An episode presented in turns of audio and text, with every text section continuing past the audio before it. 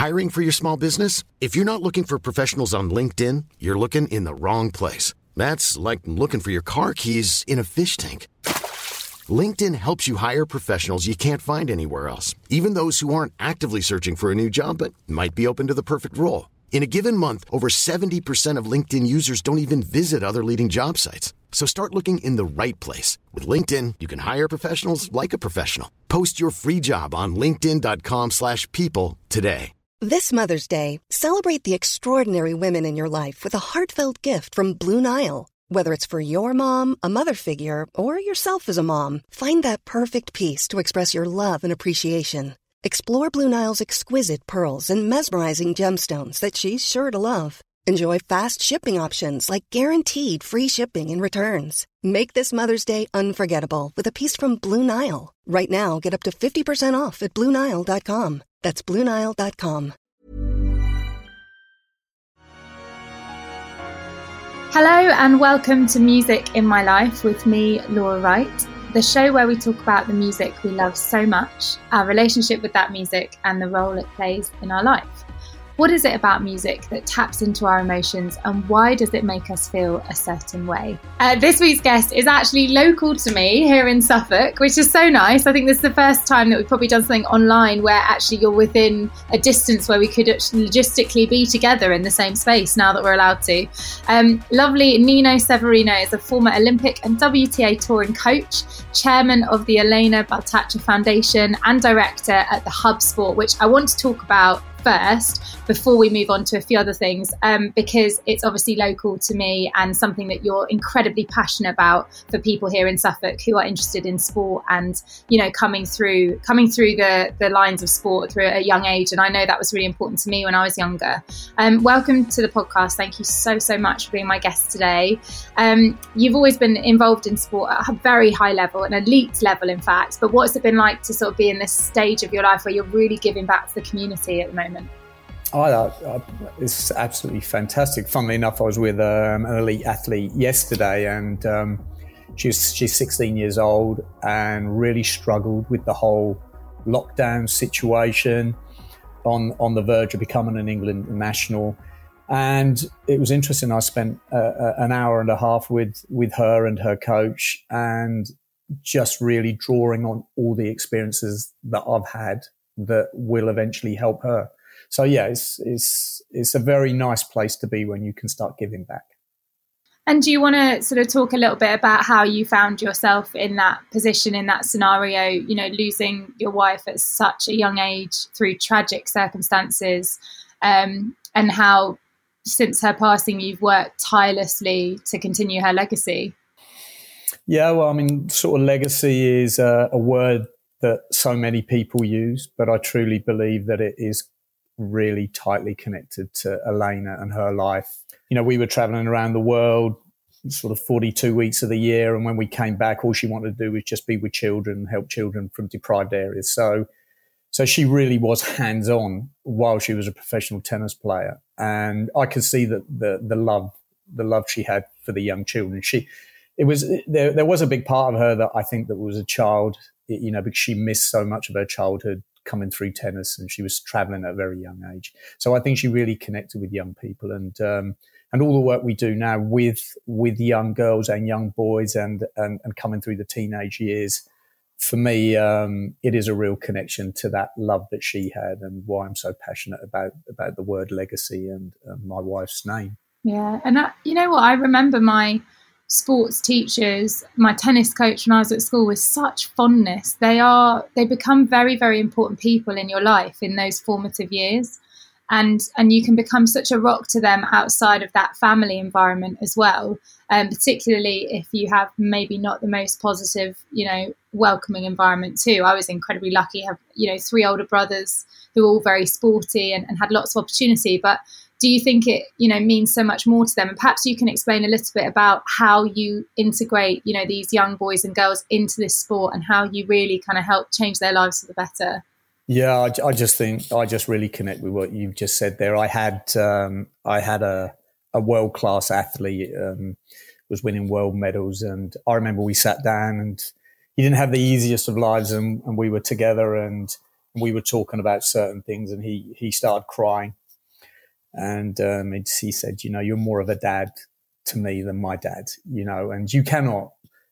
You know, when someone says something like that to you, it, it really does come home to you how important you are in in people's lives, and um, it's just it's just trying to do the right thing, always trying to make sure that you're there for them, not only not only from a sport perspective, but also generally, because what you tend to find is with athletes, things that happen outside of the sport really affects their performance. So you have to be open hearted and you have to have quite a warm soul, although you still have to be tough when you need to be tough. That's really is such a good point you make there. Let's touch on that a little bit because obviously, you know, we're we're in the midst of the Olympics at the moment, but in a um, never before seen circumstances. This yeah. is, you know, some they've talked a lot about certain sports actually being better without a crowd, some really, really needing that crowd participation to lift those athletes. And that must be something that is very, very strange for you to see as a coach. Um, but also something for those athletes that must be very difficult. You've got so much experience in that area. What do you think their mindset is, you know, going into these games? It must just be so tough. I think, to be honest, a lot of athletes, they really have the ability to be in zone, which means that everything becomes very narrow and very microscopic. So they can really focus on what it is they need to do to win. So to be honest, I think most athletes are not even aware of the crowd. Maybe in punctuations of, of, of competing, they'll turn to the crowd. You'll see it, won't you? Often Rafael Nadal. I remember Elena would always, you know, sometimes she say it in Russian, you know, davai or come on, you know, and the crowds really, really react. So, so there is that. Uh, you know, some athletes do feed off the crowds, but I think a lot of athletes do. They're so focused that I think most of the time they're not even they're, they they're not even aware they're there. You know, from from my opinion, and mm. it depends on the sport. It depends on the sport, how broad it is. On a football pitch, yeah. it's very broad. So you will get punctuations in their involvement where they can connect with the crowd. And then you'll get others like boxers where I honestly don't believe that it matters at all because all they're focused on. And I was thinking like gym, gymnastics, gymnastics as well. Yeah. Like there's such a short space of time that they've got yeah. to be so, you know, I mean, like you say, it becomes about the minutia, the microscopic detail yeah. of something as a performance. And actually, you know, obviously we're here, we're here to talk about life and music, of course, predominantly. And I suppose it is similar when I think about when I go out and perform and you get the nerves, you get the anticipation, the adrenaline, you know what you need to do, you know whether you've practiced enough and actually it's quite a similar headspace i think you find yourself in. That's why i love the combination and the connection between music and sport because they really are integrated so much more than i think people give credit to because it's that it's a very similar mindset and, and you can control the controllables. And if something else goes wrong outside of that that's you know it's kind of not in your mind it's not in your headspace at that point. Um, of course music is creative and you know but then sport in a way is quite creative too isn't it yeah, it's, it's really interesting you say that because I don't think many people mention about about the connection and the tra- transferable elements of being an entertainer and being a sports person. I think even if you look look in the tax, the legality of tax in some countries, I think even here that tennis players and sports people they are classed as entertainers. Um, really, that's that's so athlete, interesting, isn't it? Yeah, I'm I'm I'm, I'm pretty sure I, t- I talked to a tax a tax and it, and the name John McEnroe came up, and I'm not sure it's something that John drove through, saying we are entertainers. Yeah. And of course, you know when uh, when when tennis players go into the arena like fighters do, and someone asked me, you know, is there much of a connection between fighters and tennis players? And I say, yeah, of course there is. They're both gladiatorial, and the tennis player wants the crowd to enjoy you know, and a fighter wants to enjoy, wants the crowd to enjoy their performance. So from that point of view, they are entertainers just like you are. Yeah, we see, and we saw that at Wimbledon this year, didn't we? That you know the use of the crowd in a, in a game. You see, I know someone like Andy Murray talking about how much that can lift a person up, and you can ride that wave. Um, and I suppose in terms of talking about you know memories and and looking back on on your time spent as you say on tour with Elena was that something that she really thrived off or was she quite sort of focused and the crowd was you mentioned she'd sort of shout in her language to be like come on and, and use the crowd to her advantage? Yeah well it's sort of in sport we talk about narrow and broad vision. So, of course, when you're there waiting for the serve to receive the serve, it's very narrow. You're not seeing anything periphery. But of course, if you hit a beautiful forehand down the line winning shot, you'll then turn straight to the crowds and you'll want some reaction because that's part of the stimulation. Mm-hmm. You know, it's a drug. It's, I mean, you will probably know, you know, when you go on, there's nothing like it. There's nothing like going on a stage and singing. Yeah, it's like and, imagine hitting an ace, yeah. like singing that really high note that you're working really hard to hit, and you nail it, and you're like, yeah, nail it. yeah, and you nail it. And uh, Elena had a massive serve, uh, one Wimbledon, um, one Wimbledon after Serena and Venus. She was the third fastest server. So she had a massive serve. And I know the serve was something that, you know, if she hit a great ace, she would turn to the crowd or she'd turn to me and she'd want that sort of reaction and engagement. And that's part of the high. Yeah, definitely. Okay, so let's talk about music in your life as a general thing. You know, has it has it been something that has always been there as a narrative? Has music punctuated certain moments? We're going to talk about some of your song choices, but as a general overview, what's music meant in your life? And I know that's a very big question. Yeah, I mean, I love music. Um, we come from a big dancing family, and I used to dance myself. Um, so rhythm and timing and tempo means a lot to me. You know, I invented a movement system. So the movement system was always about timing and tempo and rhythm. And we used to do a lot of training to music because I used to see that the athletes would would react to, to, to, music. Yeah, yeah, yeah. We used to train a lot to music, and because I always felt that they they, um, you know, the, the body would be triggered by the, by the music. And I would always get a better reaction from athletes if the music was on. So music has always been big in my life. And I, I mean, I love music, you know, any chance I can get to listen to music too. Yeah. And have you missed, you know, like I have and so many others going to live gigs over the past 18 months? Have you missed that sort of side of things too? Yeah, the um, the the excitement of uh, of an experience like that when it's taken away, it's like anything, you know, when anything's taken away from you, boy, do you appreciate it. And yeah. I think the, I think the population now, you know, everybody just wants to get back to concerts, wants to get back to the theatre. You know, you're just hearing so much of it in the media because, you know, we're human beings. We want to interact. We want to watch. We want to be stimulated on so many levels. And that's what you do. That's what actors do. That's what sports people do. So yeah, once as soon, the quicker we can get back to just being normal again, the better for me. Yeah, definitely. I agree with that so, so much. I had a couple of performances last week and it was very strange. You know, undoubtedly it's going to be quite a strange situation when you're socializing with people and you haven't after so long. But actually, when I was singing, it was just so wonderful to have that kind of unique experience and and we as you say we long for that i do think that interaction is so important mm. um yeah definitely. okay well let's let's get into your song choices so we've got a song first that always cheers you up um, this is an Alicia Keys track. I mean, you've chosen some hmm. bangers today. This girl is on fire. You know, there's some real powerhouse female vocals going on. Um, tell mm. me about this song and why it always, you know, makes you smile or lifts you up. Yeah, this always makes me smile because Bally just, um, it was towards the end of her career and um, she never needed motivating Bally, but if she, if she would latch onto a song, you know, would, uh, she'd always do like a little dance or maybe mess around a little bit. And this was a song that, that she used to listen to on court. And it was a, you know, she had a great training session or she did something brilliant. We would just both sort of break out into the song because it's such a lovely song to sing. Um, and now, now with the two girls that I coach now, they're young. And if they train really well, I, it's, a, it's an excuse for me to talk about Elena and an excuse for me to play the song as well, you know, so I'll just bring it up on the speaker if they do really well. So for me, it's, great memories, great connection with emotions for Bally, and then that bridge of emotions that brings me now to the two girls I'm coaching now. So it's sort of come full circle around the song. So it's yeah. very, very important. Yeah, and I bet they see that as such a huge inspiration as well.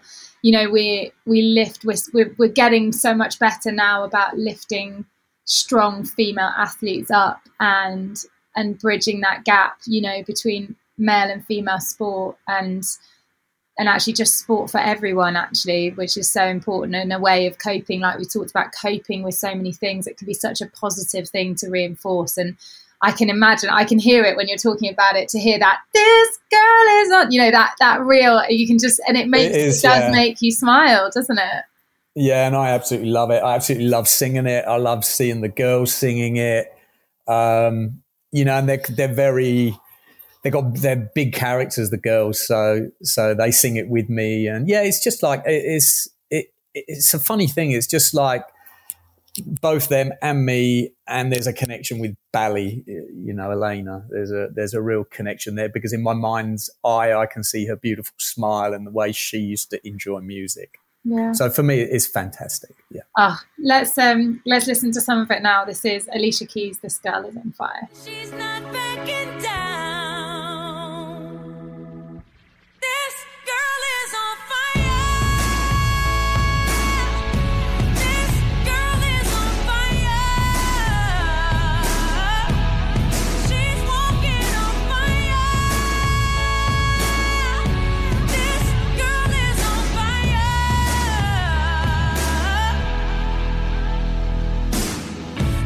Okay, so it's, it's so powerful, and I didn't realize this until I was having a look at the song today. Knew it was a great piece of music, um, but the beat that's that big kind of impact, that drum beat that's in it, is from a Yeah, 1980s yeah. song. I didn't know it? that. It? No, yeah, and it's by a song by it's called "The Big Beat" by Billy Squier or Squire, I think you say. So he gets a Mm. writing credit on the album because that kind of it? big, relentless sound, which builds around the vocal, is what Mm. I think makes it so sort of anthemic. And it was released 2012, which feels like so It long was ago. 2012. Yeah. Yeah. 2012, and it's five times platinum. That's no surprise. You know, it's the lead single No. from her album. But there's something she, and also she said that this was inspired by the birth of her um, son and her marriage as well. So it's obviously, you know, that's that must be a reason why it connects with you. That there's something in that coming from the heart, and it's real and it's truth in this song. Yeah, yeah, it is. It is the beat, the beat, um, the depth of it, Mm. and you can really emotionally connect. And even though we have a laugh when we play it, sometimes I mean there is a really serious message behind it because obviously athletes, especially young athletes, young girls, you know, they want to be motivated. They need their confidence building. And so just the messaging, you know, this girl is on fire, just just those words. Um, and when the girls sing it, it for them it's just building and hardwiring belief in themselves. So Definitely, So and you've got yeah. you've got a short space of time as well with an athlete. You know, with an elite athlete to to get to that pinnacle. Yes, we see athletes that have long careers in certain sports, or kind of, but they are in the minority. And actually, Hmm. the majority, you've got very short space of time, which I think is the difference between music potentially and sport is that yeah these athletes you you know perhaps that you don't when you're that young and you're going into sport but you know in your mind as a coach you, there's a, there's a timeline here and we've got to hit it right It's short. Yeah. The two girls I'm working with at the moment, though, I've been working with them since they were six. It's quite an Oh, unusual wow. thing, really. Yeah, it's quite an unusual thing. And, um, and their family and myself, you know, you're integrated into the families, uh, particularly with one of them. And, um, so, so I'm hoping this is going to be a little bit longer, but yeah, but the life's short, you know. Uh, but you say that. I mean, look at Serena. I mean, my Well, goodness. yeah, I know. The woman is logic. the woman is outstanding, and it's insane and athletes are starting to perform longer now because we have a much better medical around them. We have great injury prevention um, methods and principles. So an athlete life is getting longer. But you are right; it is a small window, um, and that's why you have to make the most of it. Not Mm. only not only in the sport, but also with the relationships you build.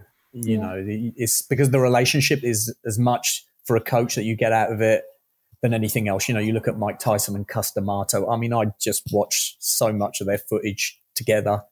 Um, you know, there were, without a, without a Cus D'Amato, there would never have been a Mike Tyson, and so on. And you can look through history. So relationships are very important, even though the performance term is quite short. oh yeah and in every great iconic movie that you can think of that person standing right next to the person who is the athlete is integral to their It, success it is. yeah absolutely Yeah, and there's and there's a great photo of Mike Tyson like a bull, like a tiger, ready to pounce, and Cus D'Amato is behind him with his hands on his shoulders, and it's yeah it's it's. I mean, it's making it's really honestly making my skin just just I need to look at that. I have to look up that picture afterwards. A, yeah, look at look at it, Cus D'Amato and Mike Tyson, and it is just amazing. This this aggressive this aggressive beast with his coach behind him, and you that. just can tell it is a total partnership. It's Mm. fantastic. Okay, so let's talk about, I mean, another powerhouse singer here, Whitney Houston. I have nothing from, you know, incredible movie, The Bodyguard, 1992. Um, Yeah. Tell me about, you know, why this song also reminds you of, of good times and, and why it's Oh, it's, this, yeah, this is, it's just such an emotional, it's such an emotional film and such an emotional song.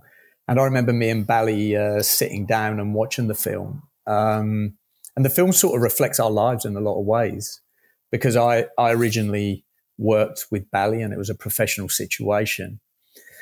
And then, like anything, you know, tennis is, I suppose, an intimate business because you spend so much time on your own. And um, we just slowly, little by little, we fell in love, you know, pretty much like Whitney and Kevin, you know, in the film, they just fell in love, you know, somewhere along the way. You maybe couldn't put your finger on it, but they did.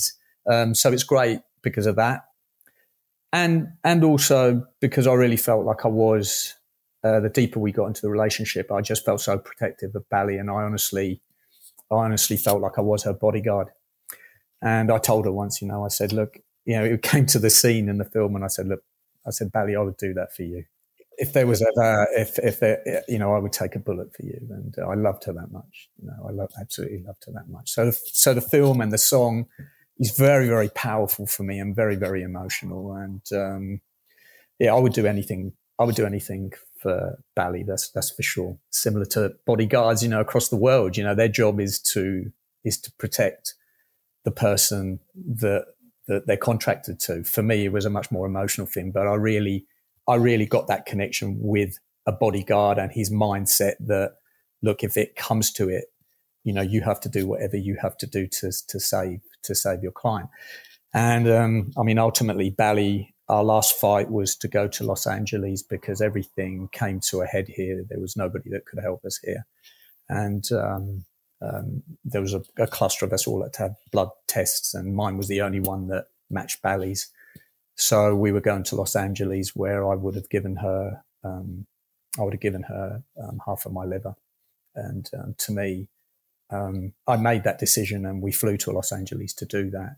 So I really get a connection with, you know, given your life because potentially something could have gone wrong. Uh, but I, I, it didn't matter if there was a button there that and anyone said to me, "You press that button and Bally will live, and you won't." I would have done it instantly. She meant that much to me. So the film, I, I still to this day love watching that film, and I still imagine Bally by my side watching it. It's so powerful, and it's so. I'm sure as well. You know, over the past few years, we, I was talking about this, in fact, just earlier today, how many different stages of grief that there are and how complicated and layered something like that can be, especially when, you know, you touched on it there, how intrinsically linked your lives were. Not only did it start with, you know, a love of the sport, a love of the game, but then also this relationship that grows through an intense working environment, a support mechanism, there's actually so much more to it. And, and I think often you hear of relationships that start from a place of friendship and love and support that grow into something that's so strong. And you can see that. And I think that what you've done in the past few years by talking about this, you know, your experience will have undoubtedly helped so many people, particularly in the last 18 months. You know, we've heard about so many people not getting the treatment they need with regards to cancer care because of the pandemic, things being delayed, you know, some really, really difficult situations. And I know that people will have taken so much strength from what you're doing, not only in the sport, but just talking about, you know, your experience and, and that sort of story as well. It's it's amazing. And yeah, yeah, and you know, like Bally always, she always used to say this. She said, "Everyone's got a story, Neen. Everyone's got a story, and everyone has a story, and um, it just depends how you want to travel through that story. And of course, there are tragedies, and and um, I spent, you know, me and Bally would wake up in the morning, we we'd face each other, and we'd go through the whole day together, and we'd have dinner together, and we'd go to bed together. So we spent all our life together. So to lose, and it's not about competition, you know, it's not a competition of who hurts the more when you lose someone. But when you are with someone all the time, all the time, there is a, a very, very different type of pain, I think, because then they're not there. And it's not like uh, sometimes with relationships it's punctuated because the other partner is not there for many for, for lots lots of time during the day or maybe the week. With us, we were just always together, so it hurt just that little bit more. Yeah, and and also you know as you say, yeah, just such a powerful a powerful situation, a powerful couple as well in a positive sense. I imagine that that you know so she must have taken so much strength from that in terms of her sporting life, but also your life together. And I think this is such a great choice of music for that. It really is. Uh, you know, you look at someone like Whitney Houston, her voice Thank there you. is it is heart and it's soul and it's real and it's felt deeply and it's It is, you know yeah. very emotional. So I think it's a it is it's a great it's a great choice and I'm so glad you talked about it. Yeah, that people will understand. You're like I get this now and and you really feel that. So um, yeah, let's have a listen to it now and let's do our best not to cry. Yeah, Yeah, I know, I know. Feel free, listen. I mean, it doesn't matter anymore. We've all shed enough tears recently, so let's have a listen to Whitney Houston. I have nothing.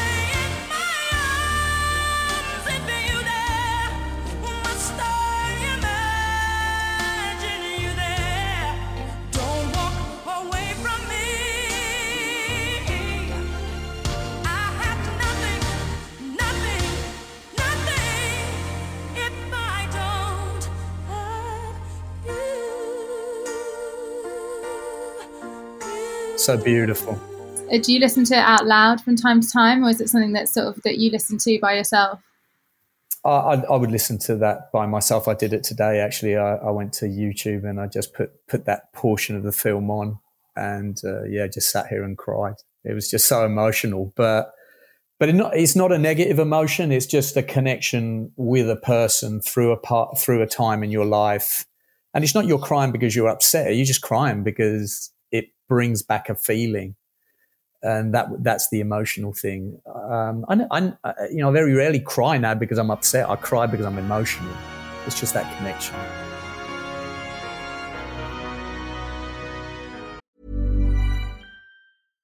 If you're looking for plump lips that last, you need to know about Juvederm lip fillers. With Juvederm Volbella XC and Juvederm Ultra XC, your lip look, whether it's subtle or bold, can last up to one full year with optimal treatment and no additional maintenance. Find a licensed specialist and see if it's right for you at juvederm.com today. That's J U V E D E R M.com. Add fullness to lips in adults over 21 with Juvederm Volbella XC or Juvederm Ultra XC. Do not use if you have severe allergies or a history of severe allergic reactions, or if you're allergic to lidocaine or the proteins used in Juvederm. Tell your doctor if you have a history of scarring or taking medicines that decrease the body's immune response or that can prolong bleeding. Common side effects include injection site redness, swelling, pain, tenderness, firmness, lumps, bumps, bruising, discoloration, or itching. As with all fillers, there's a rare risk of unintentional injection into a blood vessel, which can cause vision abnormalities, blindness, stroke, temporary scabs, or scarring. For full important safety information, visit juvederm.com.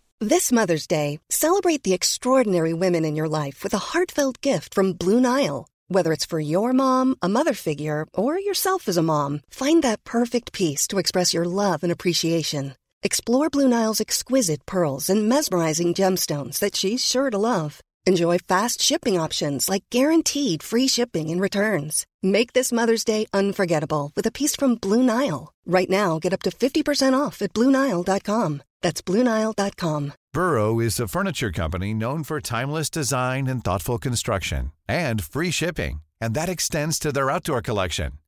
Their outdoor furniture is built to withstand the elements, featuring rust-proof stainless steel hardware, weather-ready teak, and quick-dry foam cushions. For Memorial Day, get 15% off your Burrow purchase at burrow.com slash ACAST and up to 25% off outdoor.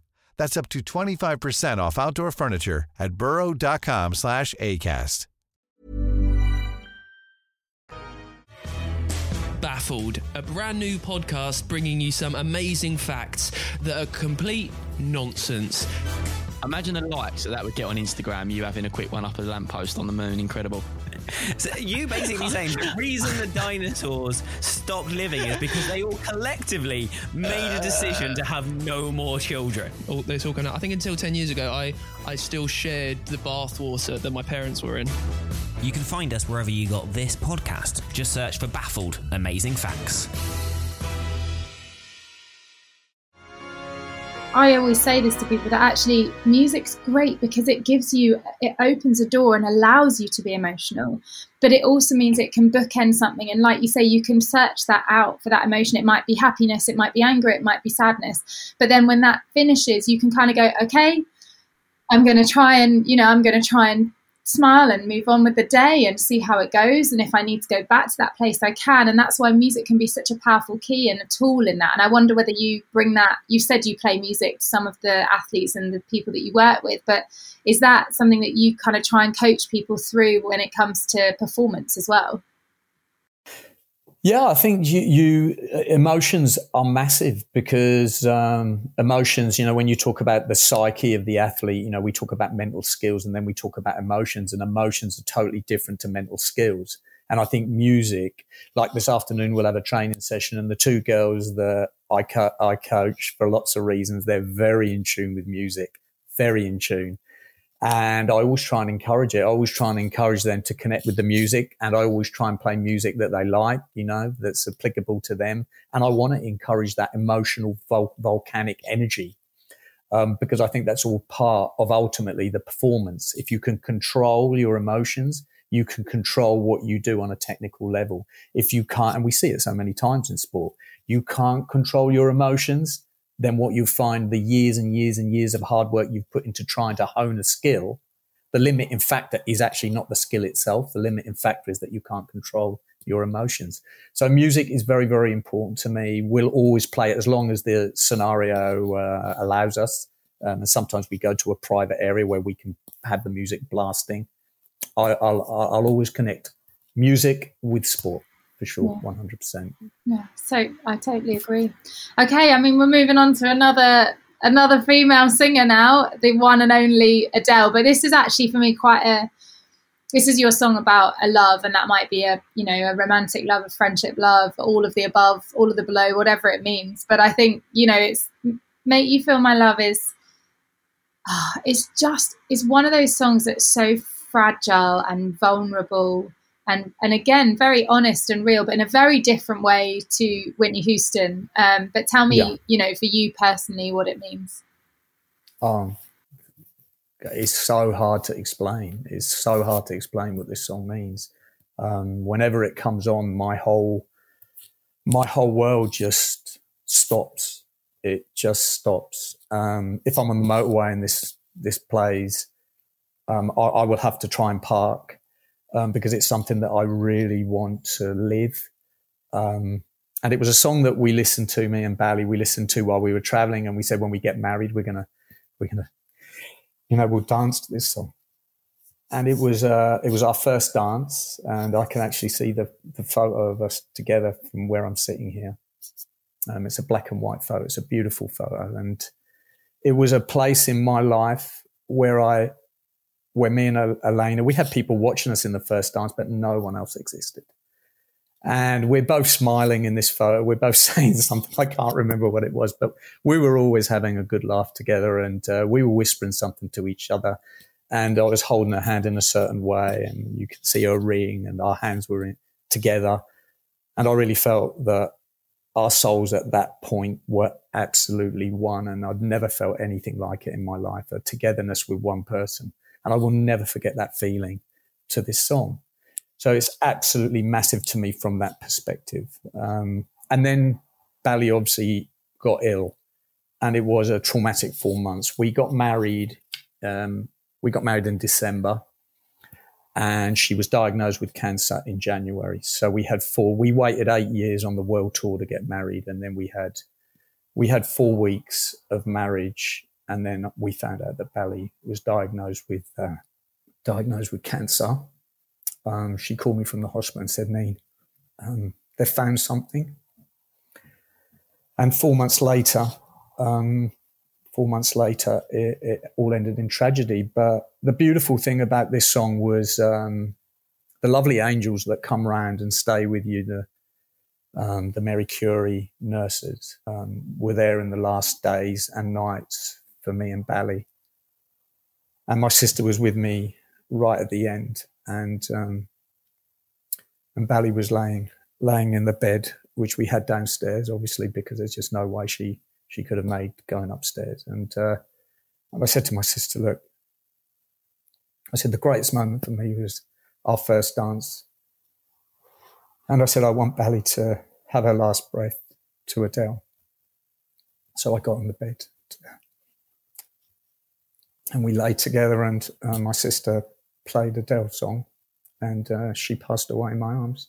So it's, uh, you know, really, really, it's, it's just the most powerful song to me for the best time, the best moment in my life and also the most tragic which is so bittersweet for a song.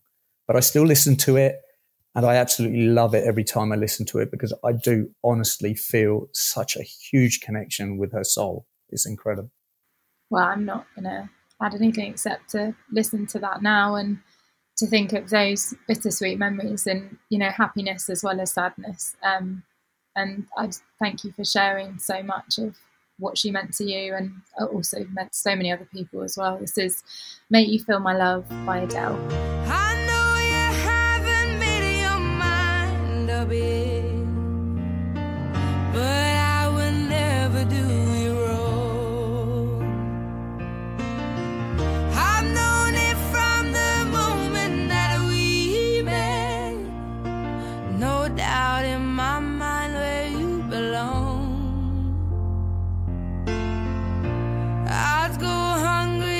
Such a beautiful song. It's so beautiful, that song. I also Amazing. think, you know, a lot of people who will listen to this will think how incredibly difficult any situation when you lose someone is. And I think something I've learned is that to have the strength to be close to that person in those moments is something that a memory that, although as you said, bittersweet, using that word, is something that you'll have forever as well.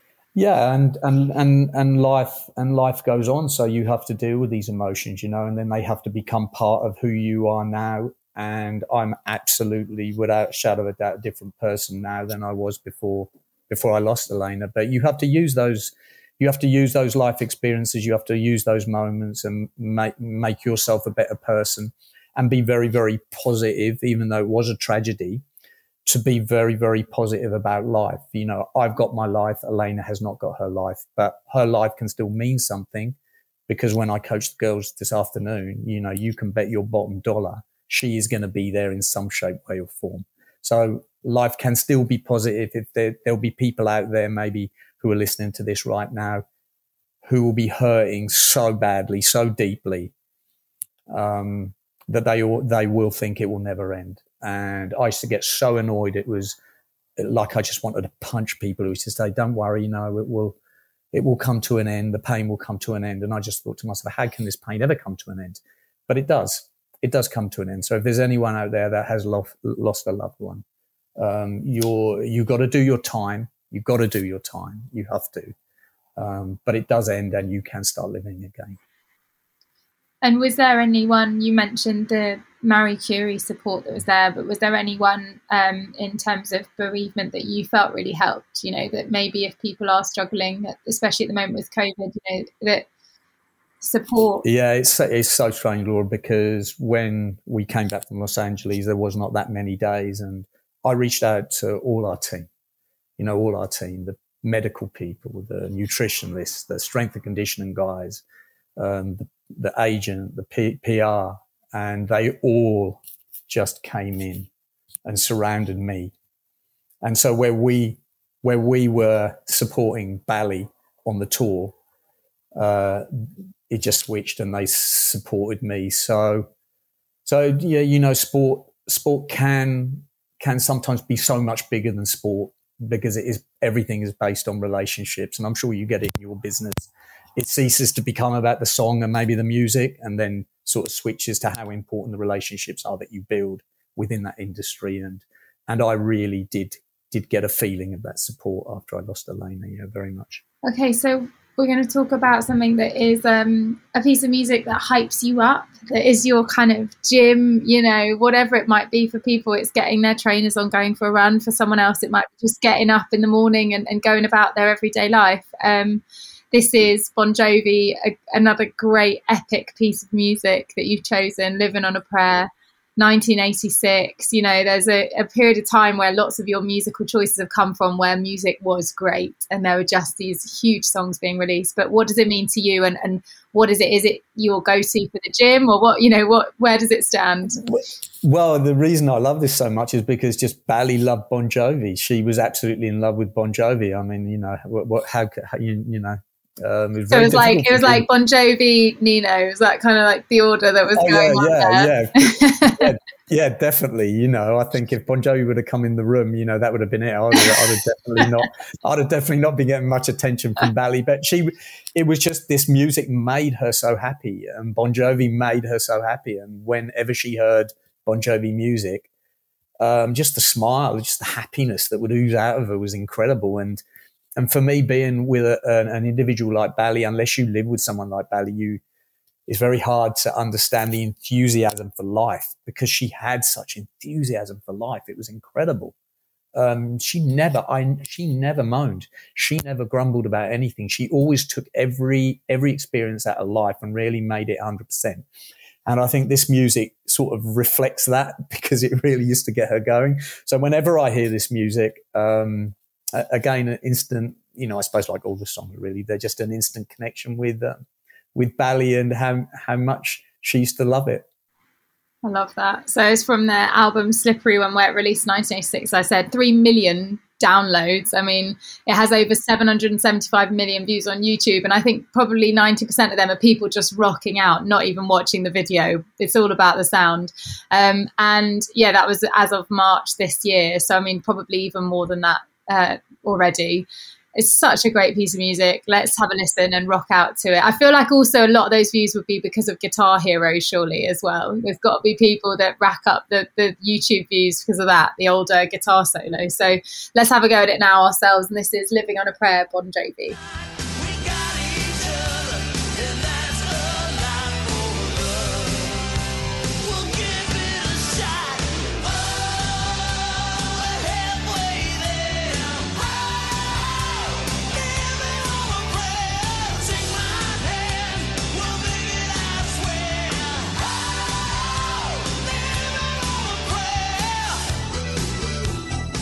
So good. Yeah. And you know it, it's that song really right good. from the start, don't you?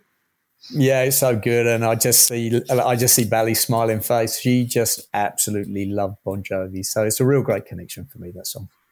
Oh, it's nice to hear that kind of um, you know that positive memory alongside music, as well as as we say, that's what we're talking about. You know, music connects us emotionally to so many specific memories and kind of time in general. Um, so it's been you know oh, an emotional journey talking with you about, you know, her legacy, her life, your life together, which just sounds something that, you know, people long to find in life. And it's amazing that you had that. It's, it's really quite incredible to listen to. And I'm, I'm really grateful for your time in sharing that. Um, no, it's an um, absolute pleasure. Absolute pleasure. Yeah. And I think it's amazing what you're doing. And I hope more people hear about what you're doing with young um, girls and boys, bringing them into sport. And it's, as we said at the start, it's so much more than that. You know, it can be a lifeline for some kids. And it's so, so important, especially coming out of this pandemic where people have gone into this isolation. And if they're not in a great environment, then it's going to get worse. And, and you're providing a scapegoat, you're providing that for them, which is a bit of freedom, a bit of time away. So, all power to you and i hope that you know funding continues and people keep giving and giving so you can do more and more of that work thank um, you very much yeah, and I'm going to just play a little song that's one of sort of my suggestions at the end. Is actually it's a Bond song, Spectre, Writings oh. on the Wall, Sam Smith, and I feel like Sam Smith's a bit of a voice where you either love it or you hate it. It's a bit marmite. Oh, I love but, it. I love it. Oh, you love I, it. Thank I, goodness for that. Him, yeah, yeah. Thank goodness definitely. for that. But yeah, I, I feel like also this is the only Bond song I don't. I see it as a song away from Bond. I don't know why. Mm. Maybe because it's so recent, it's not really kind of become one of those legacy songs yet within the Bond franchise. But I yeah. think it's quite a beautiful piece of music, and it involved for me. I thought, well, it brings together the orchestral big sound, but also with the fragility of the vocals that we've talked a little bit about. So Yeah, Here he's a great comes, artist. uh, yeah. yeah, he is absolutely okay. Here's Sam Smith's writings on the wall.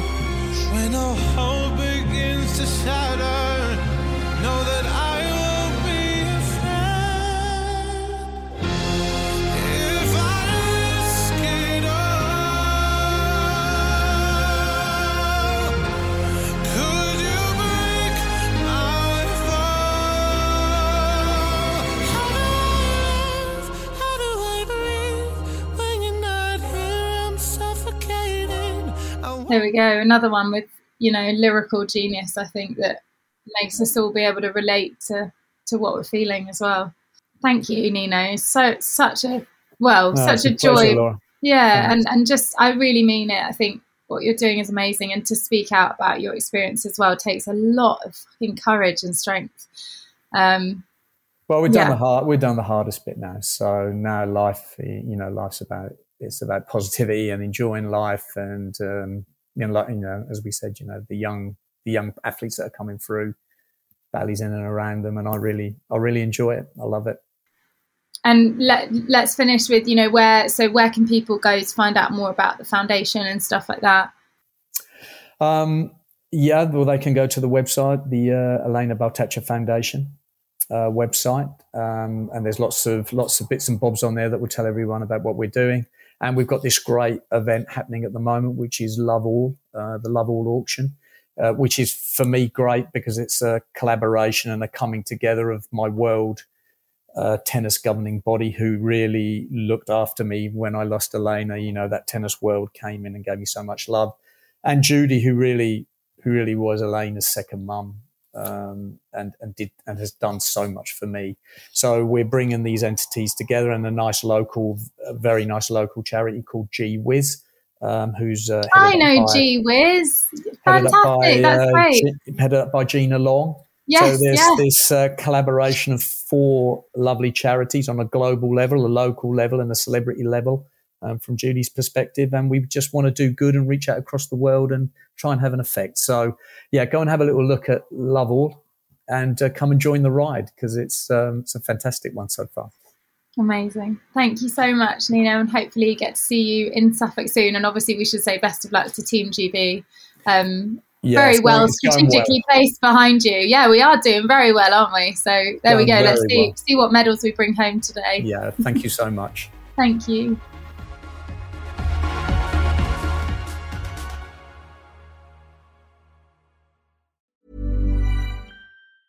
Mom deserves the best, and there's no better place to shop for Mother's Day than Whole Foods Market. They're your destination for unbeatable savings, from premium gifts to show-stopping flowers and irresistible desserts. Start by saving 33% with Prime on all body care and candles. Then get a 15-stem bunch of tulips for just $9.99 each with Prime. Round out Mom's menu with festive rosé, irresistible berry chantilly cake, and more special treats. Come celebrate Mother's Day at Whole Foods Market. Normally, being a little extra might be a bit much, but not when it comes to healthcare. That's why United Healthcare's Health Protector Guard fixed indemnity insurance plans, underwritten by Golden Rule Insurance Company, supplement your primary plan so you manage out of pocket costs. Learn more at uh1.com. Even on a budget, quality is non-negotiable. That's why Quince is the place to score high-end essentials at 50 to 80% less than similar brands. Get your hands on buttery soft cashmere sweaters from just 60 bucks, Italian leather jackets, and so much more. And the best part about Quince, they exclusively partner with factories committed to safe, ethical, and responsible manufacturing. Elevate your style without the elevated price tag with Quince. Go to quince.com slash upgrade for free shipping and 365-day returns.